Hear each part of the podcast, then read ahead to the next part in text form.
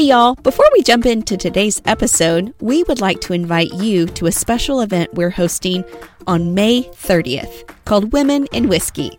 Join us for an adult field trip filled with Southern fun at the Jack Daniels Distillery right here in our home state of Tennessee. Get ready to learn while sipping. We will be taking a private tour of the distillery, enjoy a barbecue lunch on the beautiful hillside, and partake in early happy hour with cocktails provided by Jack Daniels as we listen in on a conversation with women who work in the industry. The conversation will be led by yours truly, your hosts of the Steel Magnolias podcast. Learn more about the event at steelmagnoliaspodcast.com. You can grab your tickets there, and we cannot wait to see you on May 30th. And now, on with the show. The American South boasts some of the oldest communities of people of Jewish faith. In the 1600s, Jewish people began settling in Charleston, South Carolina, and by the 1700s, South Carolina had the largest Jewish population in the United States.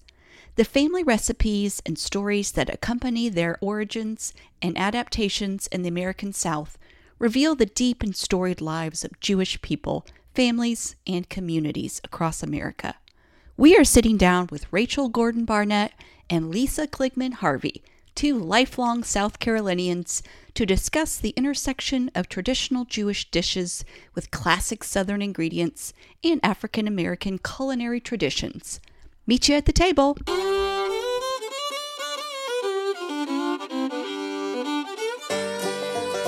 I'm Lainey. And I'm Laura Beth, and we are Steel Magnolias, the strength of steel. With the grace of a magnolia. We are here to have uplifting conversations about life in the South. And we've got plenty of room at our table. So pull up a chair.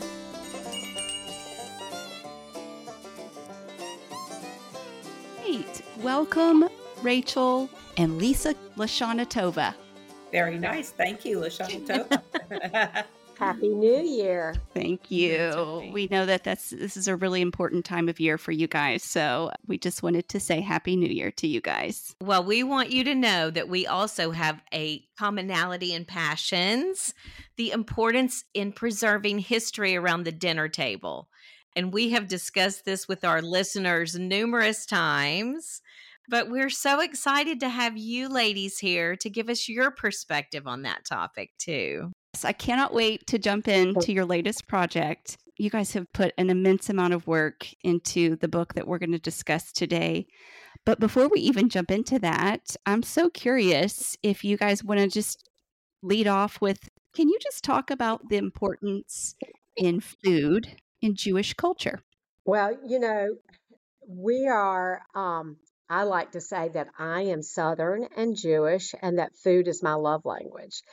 And um, so, but I think that for Rachel and I, that really is both, uh, comes from both of us. And this book was written um, because of a blog that was centered around gathering stories and histories of um, Columbia, South Carolina's um, individuals who wanted to write and contribute to our blog, Kugels and Collards, about some of their favorite recipes, about some of their favorite food memories around the table. And it's been seven years now, and the blog continues.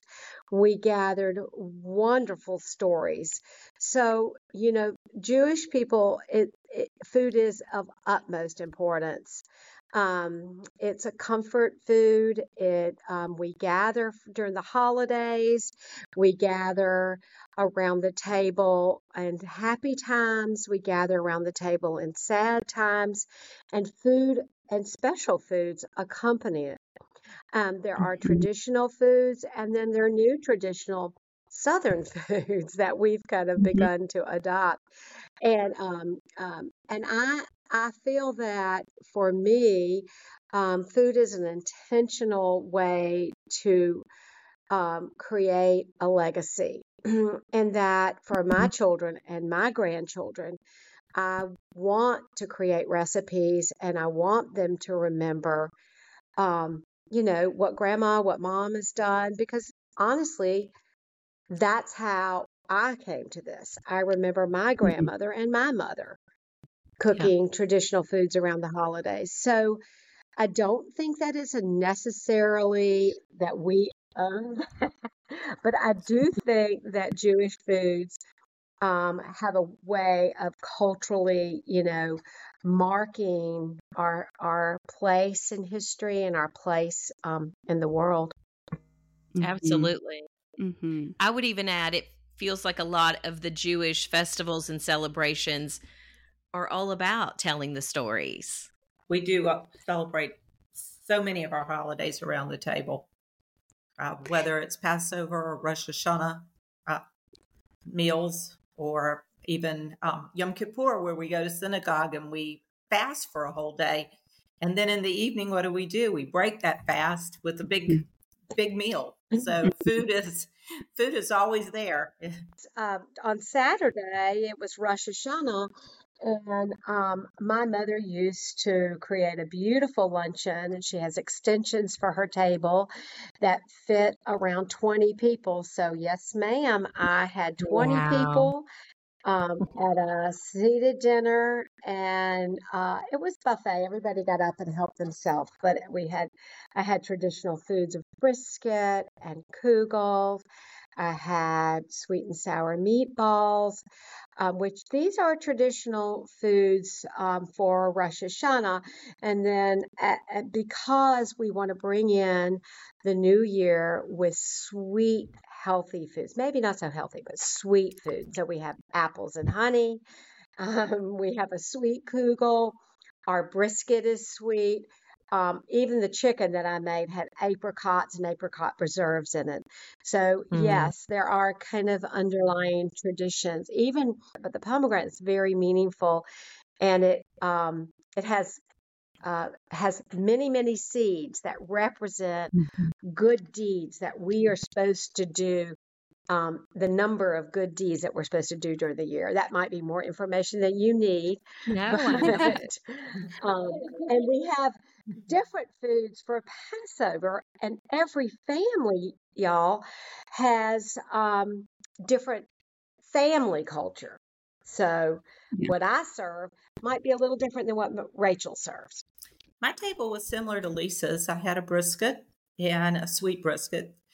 Um, my chicken was a little different. It was apricot, though. I had that uh, apricot preserves. Um, I did a lot of vegetables. I didn't do a kugel, and but and I did rice. Lyssa does a traditional dish. It's kasha varnishkes, but I do rice instead, which is a very southern thing, obviously Mhm.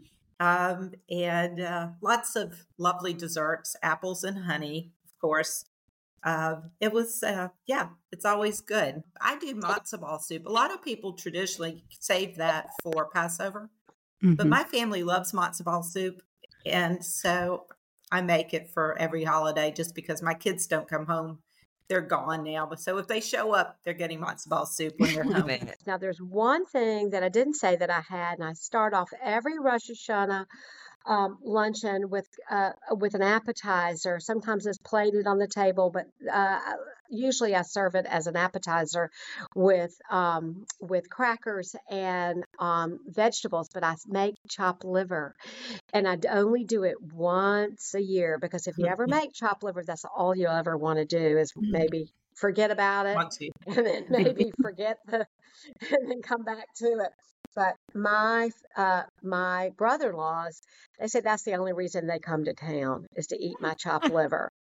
So Wow. and we had so many, if you could even imagine, I don't know why, we don't know why, but chopped liver is a distinct memory for so many of our contributors. We could have written, we could have renamed the book uh, uh, collards and uh, chopped liver, but um, and so we really had to pick and choose um, uh, yeah.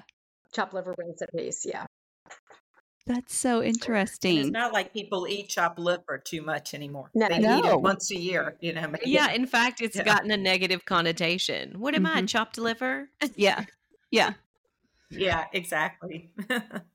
Well, you both have already mentioned kugels. So, can you tell our listeners, because I had to look it up in your book, Like, I think it can go sweet or savory. Talk about kugels.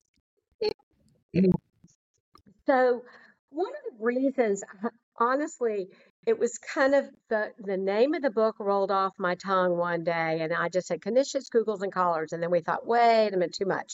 So then we went back to Kugels and Collards, and we both make Kugel. We both know Kugel, but we really, I've never um, focused on Kugel. But lo and behold, um, I did find a recipe that my grandmother Ida uh, did every Friday night, Sabbath table, and it's it's the one of the very first recipes in the book. It's called Grandma Ida's Kugel, and it is a sweet kugel.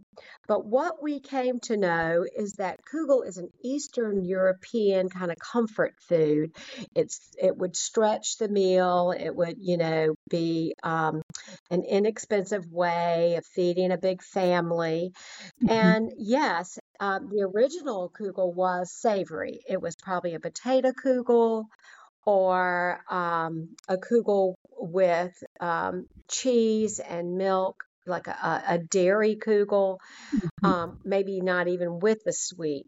But um, we have actually created and know about potato kugels.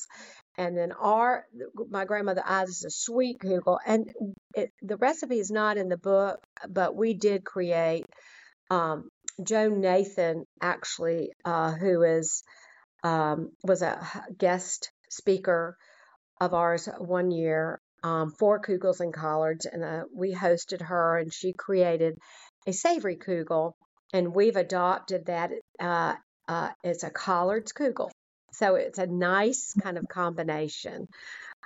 Uh, so it's yeah. potatoey, and it's kind of, would it be in a casserole family? Would you call it a casserole? Yeah.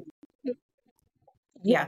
Thank you for saying that. If you were to see a kugel, and when we like to present it, and when we photographed it, we it's always in a uh, it's always in a glass Pyrex. It just seems to be the thing, but it cuts beautifully into squares. And we um, recently had a book launch in Charleston, and we cut it in little squares and put it in little cookie um, holders. You know, pretty little mm-hmm. uh, fancy cookie holder. So it's mm-hmm. almost like a little, des- almost could be served as a dessert. It's, so it's cool. egg noodles. So you yes. know what the basis is. Yes. Yes. Or some, somebody's referred to it one time as Jewish mac and cheese. Except okay. it has dairy. Not, I like it already. Yeah. It's a real comfort food. Mm-hmm. Yeah. Mm-hmm. Lyssa's grandmother's Kugel is, is, um, delicious. It's rich and it's creamy and it has um, cottage cheese. You can have cottage cheese in it and sour cream and dairy. I mean, and lots of eggs. It is definitely not dietetic. Okay. So yeah, um, comfort um, all the way. It's really good.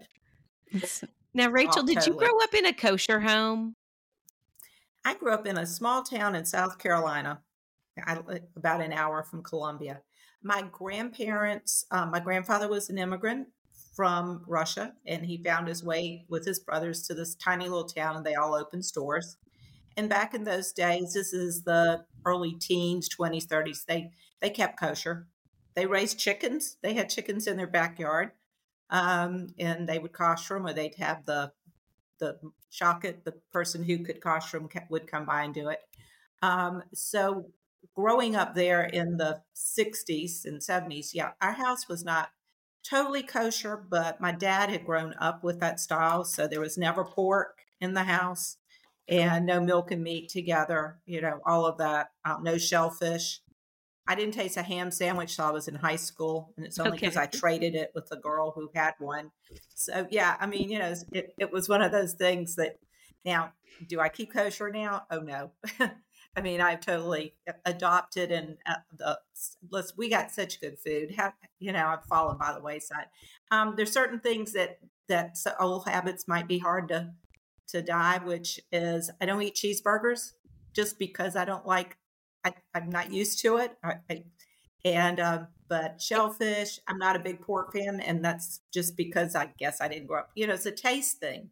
So, of course, no pork in the house meant you don't cook your vegetables with pork, right? They, they were cooked without that type of seasoning. So you would season it with other things. So that was So a question I had as well. So all- often in the South, we use pork Yeah. for seasoning vegetables. So Right. what what would a Southern Jewish cook use to flavor food? Well, in my family, we just used a little bit of salt and some spices. Now, Okay. Lyssa uses um, what they call, what do they call it? Liquid gold or whatever it is. It's Schmaltz. chicken schmaltz. It's schmaltz. It's rendered chicken fat. Okay, So- yeah. Which gives you, you know, that kind of flavor. Yeah. So, yeah, schmaltz is just the Yiddish word for chicken fat. And so, with my, I'll go back to my chopped liver. So, um, I always caramelize onions, chop them up real fine, and I throw in just a little bit of renderings off of the fat that I cut off of a chicken breast or a thigh. And I save the chunkier pieces, and I'll tell you what I do with that in a minute. But I, um, take a little bit of that kind of oil from that and cook my onions and I put that aside. And then what I do is take the chicken fat, it's got a little bit of meat, and I chop it up really fine. And then I put it in the skillet and I cook it down, cook it down until it's almost like crackling. so, Okay. and then I, uh, when it cools, I can crunch it up. I put a little bit in the chopped liver and a little bit on top. And that's a Yiddish word actually also called gribenes. So, you know, I, as far as health, you know, the pork fat or the chicken fat, I, I, they might, they might cancel each other out, but we never really ever put it in our vegetables. Now, I, you know, that was a meat dish, but I, I would never, um, you know, how Southern I, I knew I, I, I would visit my neighbors and I know they would have a, like a little can in the, by the by the stove and it was filled with maybe lard, you know, that they would season um, uh, their vegetables or grease their Mhm. skillets with. We we didn't grow up that. Our our grandmothers and mothers grew up with uh, Fleischmann's margarine. Okay. Yeah. Which is kosher. Yes. Kosher. Yes, that's so good. Well, since we're all women here at the table together, I'm so curious to know some of your perspectives on the role of of women in Southern Jewish culture. Well, I would say that um, if I could go back to my grandmothers, both of them, my maternal and my paternal, these were this they were immigrants. They were strong women. They came to this country looking for obviously what immigrants are looking for: religious freedom and a better life, and be able to raise their children. And um, but they worked. They worked in the stores and they ran the houses, and um, they cooked. They were um, and they were they were amazing women. I mean, we come both Lyssa and I come from a strong line of women that you know set great examples. Um, they kept kosher homes um, because they worked. Um, a lot of times, not everybody. I'm going to speak from my own experience. Um, they employed African American women to come in and, and cook for the family and keep the house and help with the children. And um, in my own family, my um, grandmother employed a woman, Ethel Makelover, who worked for our family. Um, my grandmother, my father's mother, passed away when my father was in high school, and so Ethel, at that she taught basically before she passed away, she taught Ethel how to keep the kosher kitchen, how not to bring the pork in, how to, and Ethel in turn brought the recipes in for, from her, you know, the vegetables, fried chicken, how to cook really good rice, you know, all of that. So uh, when my mother married my father, Mama's from Charleston, um, and moved to this tiny little town in 1955. And I asked her, Mama's 90 now, and I said, "Could you cook?" Because I, her mother had a store on King Street, and she was not a great cook, quite frankly. I mean, she, you know, that wasn't her thing. And she said, "Of course I couldn't cook." And I said, "Well, how did you? What did? Who fed you? What happened?" And she said, "Well, Ethel, of course." taught my mother how to cook. Ethel knew the Jewish recipes because my grandmother had taught them to her. She Mhm. made the kugel, she could make a brisket, the whole thing. And so, you know, um, it, it, I think women hold a, a huge role, obviously, in, not just in the kitchen, but in the Mm. family and in the overall family in the direction of, of that. Um, South Carolina is, we're not a huge state. Um, and every little town in the turn of the century and even a little bit before and until maybe the 70s 80s um, you would find jewish merchants So this mm-hmm. was kind of a, a, story that you find, and and we have a um, we would we say a store at every crossroads, and truly, uh, the Jewish Historical Society of South Carolina, we've been documenting all of the Jewish merchants throughout the state, and you find the story repeated, particularly in the small towns, of the women in the stores working and raising the children. Mm-hmm. They were, um, you know, quite amazing women, quite mm-hmm. frankly we had another agenda uh, that uh, for the book that we really wanted to honor and recognize um, the African American employed women in um, the homes that of some of the uh, folks that we interviewed and who contributed stories. It, it's not across the board, but it seemed to be a similar story for these working women, and they would bring in um, uh, uh, African American women to help them um, raise the children and taught them uh, how to how to create a Jewish uh, kosher kitchen. And these women, honestly, were probably invisible for a while, you know, and even though honored by the family, maybe not honored by our community. And I, we really wanted to recognize their contributions and preserve their recipes because they would bring some of their recipes into our homes. One of the stories in the book is my grandmother's um, uh, uh, employer, Annie Gilliard. And Annie lived side by side in Charleston, next door on St. Philip Street, where the uh, uh, many Jewish families and many um, African American families live side by side. And the Gilliards happened to live next door to the Feiertags. That's my mother's uh, parents, my grandparents. And she came over to work for them and, you know, would go next door and, and raise her children and help uh, raised my grandparents' children, and they'd play in the courtyard in the back. But Annie brought okra gumbo to us. I'm sure she, I'm not sure if she took brisket home uh, to her family, the recipe, but um, but but that that is a just kind of a symbol of the local fresh vegetables that in the rural, you know, in South Carolina that we have okra, beans, um, tomatoes, corn, and many of these um, vegetables, honestly, were actually brought to America by enslaved um, and to the South mm-hmm. by uh, enslaved Af- um, African Americans. And um, we now benefit from these beautiful uh, dishes. Um, mm-hmm. uh, yams, you know, and uh, and rice. But Annie's okra gumbo was a told recipe. She was a great cook, but she cooked by taste but my aunt loved that recipe and she um, always said this was Annie's recipe. So it's in the book, Annie Gilliard's okra gumbo. And we were so honored to have, um, you know, her in our lives and, and her recipes and her story. And we have some other stories that are similar. But I will tell you this we dedicated our book to, to women. So I'm going to read you the dedication. So, for the women who came before us, and for our children who will continue to tell our Southern Jewish food stories. So, we know how important the role of women has been to us and, and to, to our Jewish community.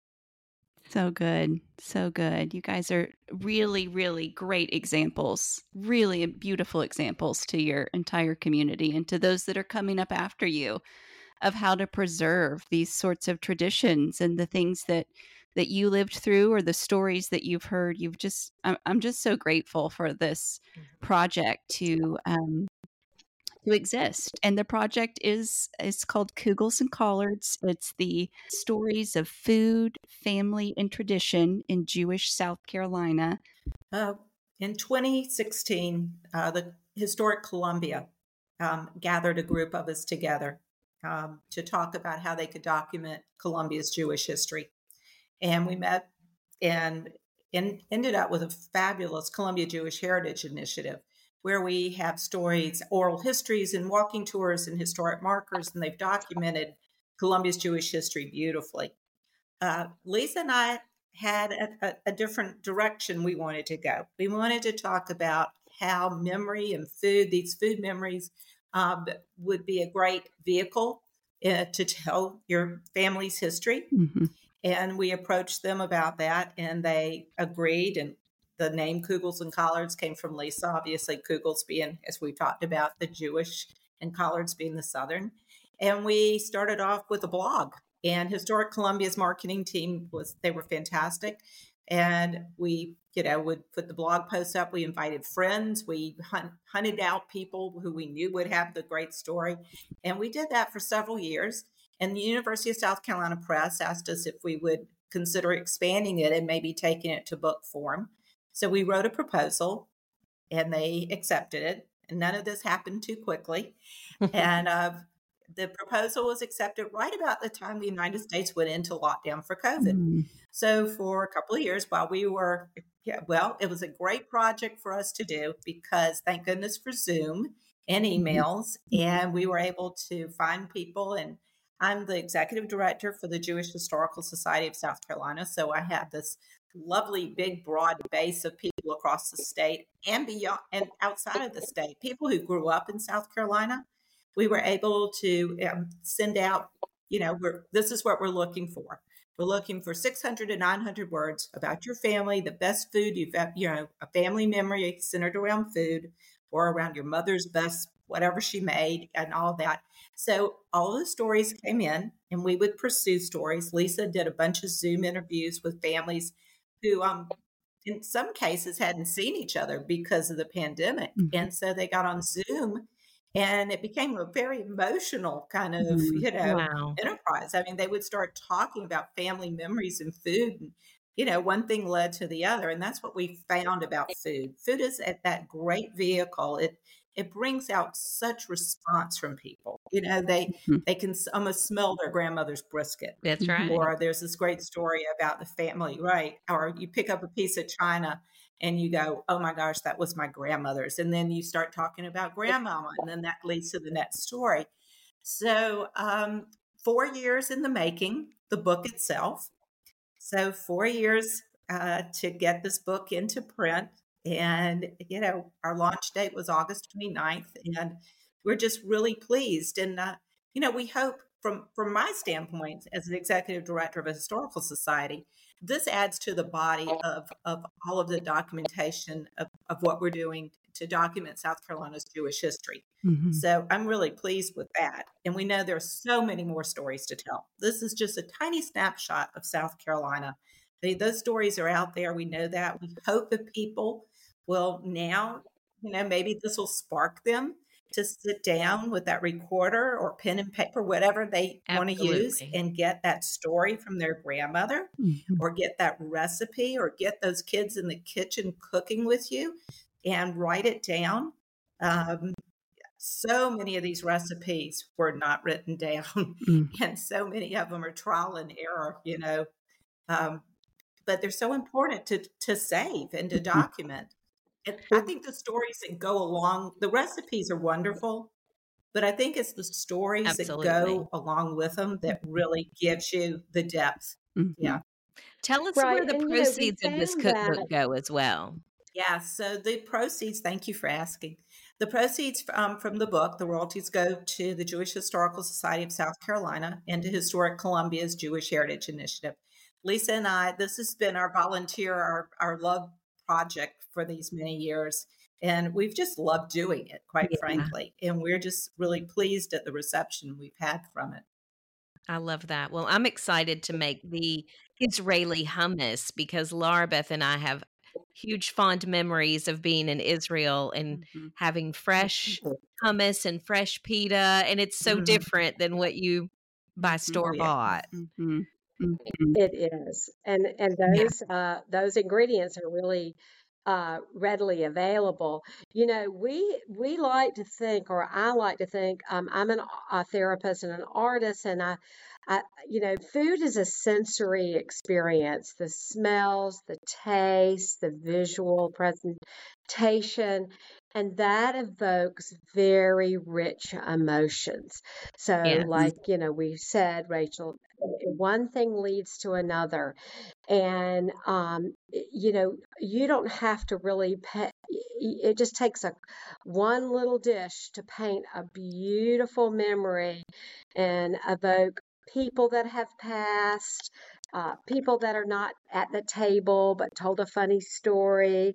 So Mhm. either you're laughing or you're crying when you're talking around the table around Yeah. food, which makes us very happy. That's so fun.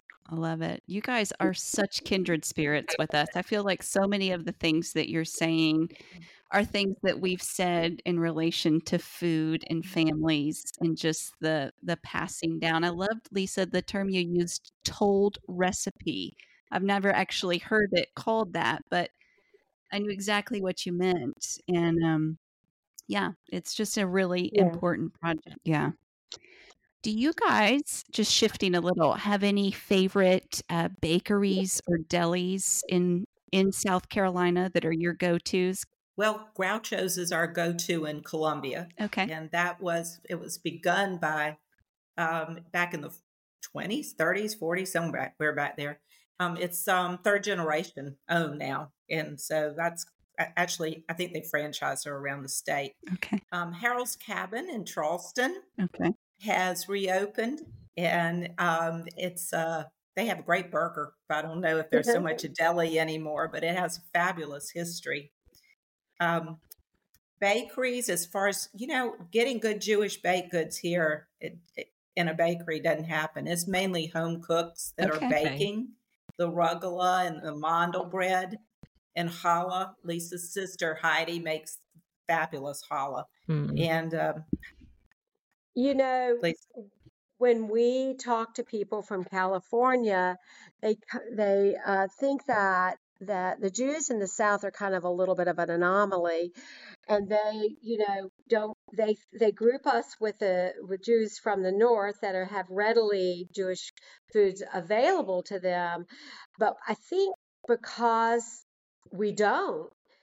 Perhaps this is why Kugels and collards became a thing. We don't have the delis. We don't have the pastrami sandwiches or the fresh bagels or the, you know, we can't just go to a store and buy kosher meats. I mean, now you can actually get kosher meats, but um, they're not kosher butchers really around the block anymore like there were uh, for our grandparents. So things are different. Um, but the the I think that the Jewish foods, which we try to explain traditional foods, are on the table, not enmeshed with the Southern foods, but side by side. So we have our traditional foods along with our rice and greens and okra gumbo. And so it's a beautiful blending and a beautiful table. A lot of Jewish traditional foods are brown. So the southern vegetables are a welcome, you know, addition to our table. So. Well, while I have you two treasures here at my disposal, I have another question that's not food related. I want to know what are some of your favorite places of importance to the Jewish culture in the American South? So uh, that's a great question. Wow. That's a great question. Um, well, from a historical standpoint, I will say that in South Carolina, in Charleston, um, KKBE is uh, was founded. Well, actually, next year, South Carolina KKB will celebrate 275 years of communal Jewish life. Kahal Kadosh Beth Elohim. But you can say KKBE if you want to go find it on a website. Sumter, South Carolina has a beautiful synagogue that has now been turned into um, a museum Hmm. and is a beautiful um, example. It was built in like 1912, 1914. Um, and the architecture is stunning as well as the exhibits. And in the Jewish South, uh, you know, there's the Breman Museum in Atlanta that I have visited. That's, so when and now in New Orleans, there is the Museum of the uh, Southern Jewish Experience. Yes, we want to go there. Um, and I have, yeah, yes, and we do too. Um, actually, they're sell. We are very appreciative. They're selling our book in their um, Cool. bookshop right now, so we hope to get down there. Yeah. So whenever, yeah, whenever I travel, that's what I'm seeking out, obviously, because, you know, the South has a really interesting um, Jewish history. I mean, mm-hmm. it really is quite fascinating. It's very different than um, any other part of the country, I think. So I, I, I tend to look for beautiful synagogues mm-hmm. and and the architecture particularly mm-hmm. as well as you know hunting out small towns where you might find what was the last vestige of jewish life there mm-hmm. you may see a storefront and maybe it's become something else but sometimes you'll find the the original name you know still in the uh, tile work and it might have been a jewish merchant in that mm-hmm. community mm-hmm. so uh, yeah lyssa you got anything else you want to add you know, Charleston at one time, girls, had more Jewish people who came to America than New York City. Um, Charleston was a welcoming city, and the uh, Sephardic or Mediterranean Jews came to Charleston in the late, uh, in the uh, starting the 1600s to the 1700s, and built a beautiful and a beautiful community here and a strong community. Now, over time, of course, um, that gave way to the northern cities and the larger cities in the north. Uh, and so the population of Jews uh, diminished, but um, their, their work and their and that their community uh, uh, lived. And there is a uh, the synagogue that Rachel is talking about is really celebrated and has a beautiful gift shop, which I like. Um, and they uh, Charleston does Jewish tours, walking tours, as well as Columbia. Historic Columbia um, does a tour of the merchants on Main Street and Assembly Street and still talks about um, you know talks about the uh, where and how the Jewish merchants uh, came to Columbia. So you can find a little Jewish history um, in the smallest part of South Carolina mm-hmm. to the mm-hmm. capital of South Carolina. We also document cemeteries um, mm-hmm. as well. Our cemeteries are well documented on the Jewish Historical Society website. Coming Street Cemetery in Charleston um, is one of the oldest, uh, with graves dating back to the beginning times of Charleston communal Jewish communal life, mm. and they do tours of that as well. So, um, yeah, so you know it's interesting. We've got we have our history. Wow, it's here. Wow, um, and documented. Yeah, we work. That's what we do all the time. We're working to continue to document it. Kugels and Collards just adds to that. Yes, right. yes. Well, ladies, keep up the great work. We are so grateful for all the volunteer hours that you're putting in. And again, the book is called Kugels and Collards. We're going to link to it in our show notes so that you guys can easily find it. But again, can't thank you enough for your time. And I feel like we should say shalom. Shalom. oh, shalom, y'all. Well, that was delightful. Thank you, girls. Y'all are, y'all are wonderful. Well, so are you. I know. uh, let's meet in New Orleans. Good, yeah, great question.